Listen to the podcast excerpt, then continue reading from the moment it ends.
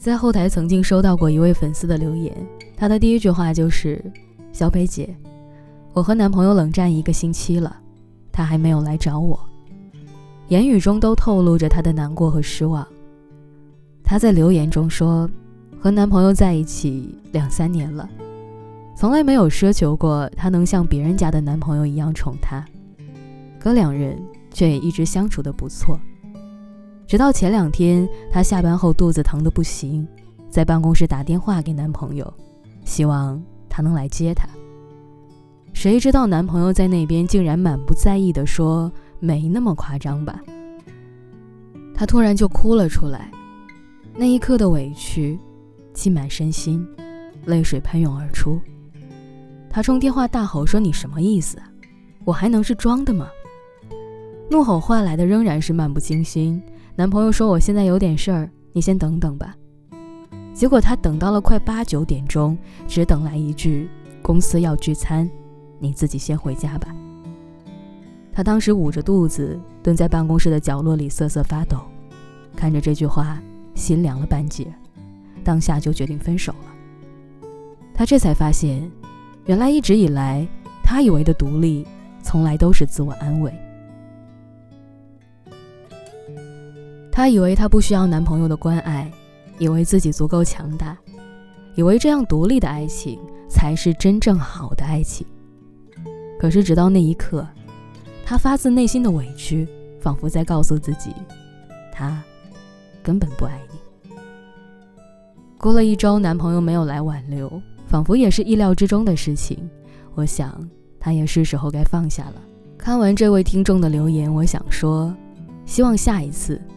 可以找个会哄她的人，他一定能在她困难的时候做她最坚实的依靠。我也想告诉所有懂事的女孩子，其实哄人不是为了让对方不独立，而是为了维持感情的长久。哄一个人其实更代表着在意他，只有感受到了你的在意，他才会有陪你走下去的信心和勇气，这样的爱情才更加稳定。至于爱情里时而发生的争执，在爱的人面前哪有那么多是非分明？如果能让他开心，让一步就柳暗花明了。陈明曾经在《奇葩说》里分享过一个如何哄老婆开心的故事。有一次，他老婆回到家的时候，发现鞋柜边都是横七竖八的鞋子，于是带着一些小脾气，指责陈明没有把鞋子摆好。被指责的陈明马上意识到自己可能是被迁怒了，于是小跑过来，啪的一脚踢开了鞋子，对老婆说：“今天谁又惹你生气了？太过分了！我明天就去找他，让他给你道歉。”然后妻子听到这些话的时候，马上就没了挑刺儿的脾气。其实爱情不是博弈，也不是辩论，而是彼此成就，彼此迁就。爱情里的许多难题，其实一哄就好，没有必要费尽心思去争个对错，更没有必要为了小矛盾红了脸。在你困难的时候愿意哄你的人，都是不忍心让你受一点委屈的人，而他，也一定会在你孤军奋战的时候给你极大的安慰，陪你一起度过难关。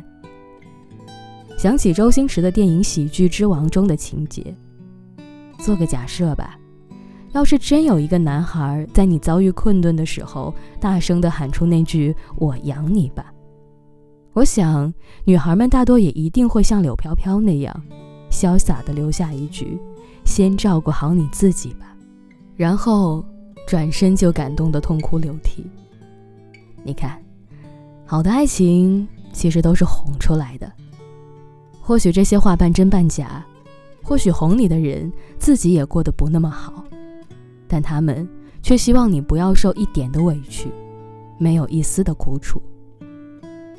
这个世界上没有谁的时间比谁多，一个人舍得花时间、花心思哄你开心，必定是把你放在心尖上了。